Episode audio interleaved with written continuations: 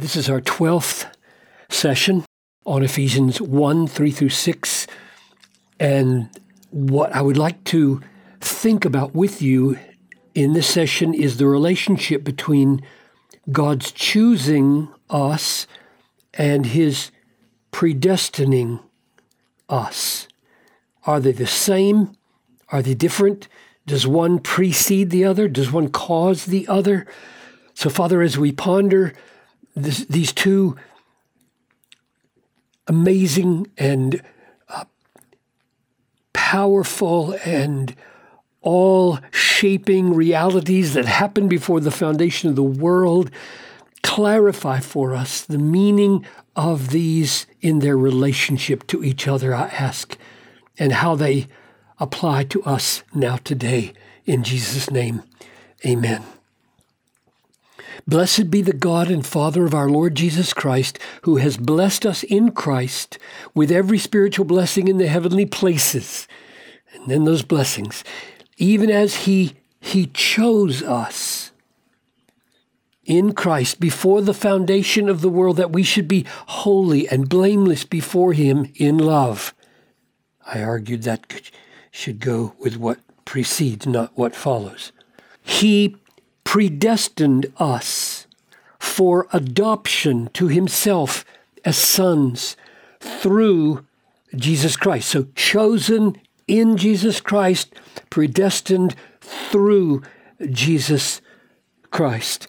So, what's the meaning of these two words? And we know just from our English, and it's the same in Greek, that choose would mean uh, choose would be select from a group, let's just leave that out. Select a person or persons. Let's just say persons. Select persons from a group and uh, predestine would mean select a purpose, right? A purpose or a destiny from a, from a group of possibilities. So in choosing, God chooses persons, and in predestining, He chooses a purpose or purposes for those persons. Now, which comes first? Actually, in the Greek and in the English, the way this is translated, I think it's it's su- suitable. You can't tell. Th- this is an aorist participle in the Greek that could mean prior to this, or it could mean simultaneous with this. So choosing could lead into predestining, or predestining could lead into choosing. You can't tell by the tenses. But here's the key, and this is so interesting. The way Paul describes the choosing here, it is in and of itself a choosing of purpose, not just a choosing of persons, right? He chose us that we should be holy. So he chooses a destiny for us, chooses a person for a destiny. So, right here, you have predestination.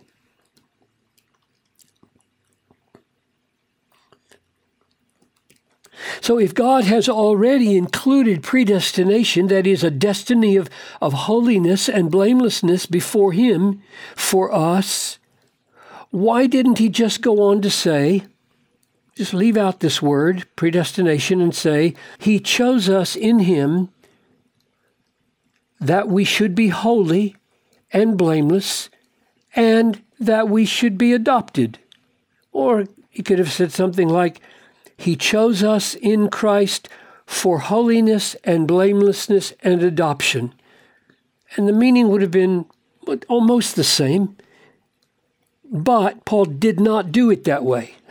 so we don't, we don't tell him what to do. He tells us how to think. So the question is why did he pause, pause, and start over, as it were, and say, He predestined us. having said he chose us with a destiny, that is, he predestined those whom he chose for holiness, he starts over and he makes it explicit with the word predestined. I am predestining this group here. I am predestining them for adoption to myself as sons through Christ. And my guess, my answer is for emphasis. Since he didn't have to add the word predestined, and adding it draws out the fact that it's implicit here. So, what's implicit here for holiness becomes explicit here for adoption. Why might that be?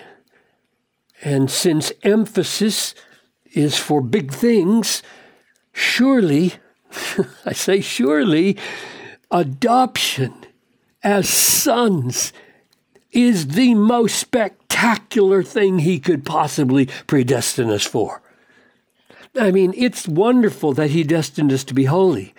Wonderful that he destined us to be blameless. But oh my, to tell us that for all eternity, I mean, let this sink in. We're talking about the creator of the universe is planning that his people be his children in his family forever. With all that that implies about inheritance and likeness and security and joy. Oh my. So I'm not surprised that he would pull out this word and say, okay, I'm going to make this really emphatic here, even though predestination is implicit here to say, I'm destining you for holiness and blamelessness. I'm going to pull it out and make it explicit. In my choosing, I have a big, massive destiny in view, namely adoption. Let's go over here to the closest parallel and draw out another thing. In Romans 8, it says, We know that for those who love God, all things work together for good for those who are called according to his purpose. So God has a purpose, and according to that purpose, he calls, and those whom he calls, he works everything together for their good. And now he breaks that down with a foundation. He argues for it and explains it because or for those whom he foreknew. And I've already argued, I think it was in session number uh, six on 1 3 through 6. I argued this here was not foreknowledge of, uh, of faith that we produce on our own self determining powers, but rather this is virtually synonymous with to recognize someone, acknowledge someone, choose someone. This is the same as the election or the choosing back in Ephesians 1 4. So those whom he foreknew, he predestined. So there you've got a link up again between election and predestination, I think just like in Ephesians 1 4 and 5. He predestined to be conformed to the image of his son in order that he might be the firstborn among many brothers. So here we have the same idea as predestined for adoption to himself here, and now over here it's uh, predestined to be conformed to the image of his son that he might be the firstborn among many brothers. So this is again saying the predestination is for sonship because if we are brothers of the Son, then we are sons of the Father.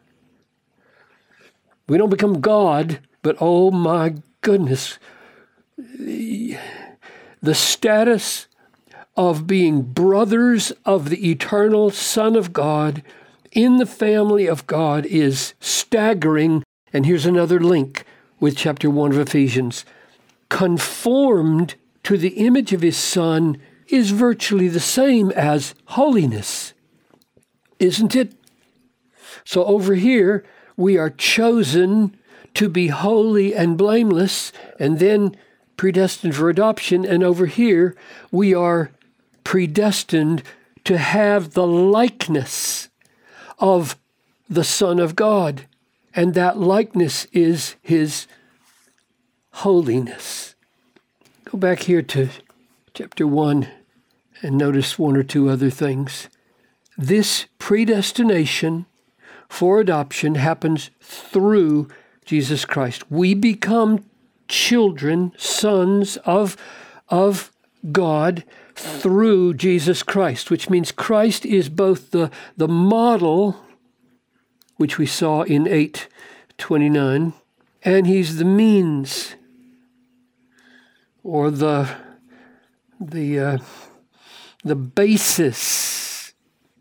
In other words, this this through here implies we could never have been adopted had Christ not died for us and shed his blood and cleansed us for our sin and made us holy and blameless so that we belong in the family of God. So, this preeminence here of our elder brother, firstborn among many brothers, that preeminence is implied in through Jesus Christ. We don't get ourselves in and then say, well, here we are, Jesus, we're your brothers. No, the, the Son came and died for us and sought us and chose us and made us conform to himself. And maybe the way to end would be to say, what we've seen now in this is that God achieves his ultimate goal let's put it like this by God achieves his ultimate goal of choosing and predestining. God achieves his ultimate goal by purposeful election. Or we could just use the simpler word choosing God accomplishes his ultimate goal in the universe, in creation and redemption, by purposeful election. And getting that from chose so that we be holy. That's the purpose, that's the election. By purposeful election of holy sons in the likeness of Jesus. And remember, Jesus said, As I have loved you, you should love one another. It's in love that we are chosen to be holy and blameless. When I say He chose holy sons, I don't mean we were already sons. I mean He chose us to make us sons. So the purpose of the election is adoption and adoption unto conformity to Christ, which is holiness and blamelessness in love or likeness to our great elder brother. It would be good to just turn this off and pray and worship and ask the Lord to give you a heart that can grasp these immeasurable, unspeakable things.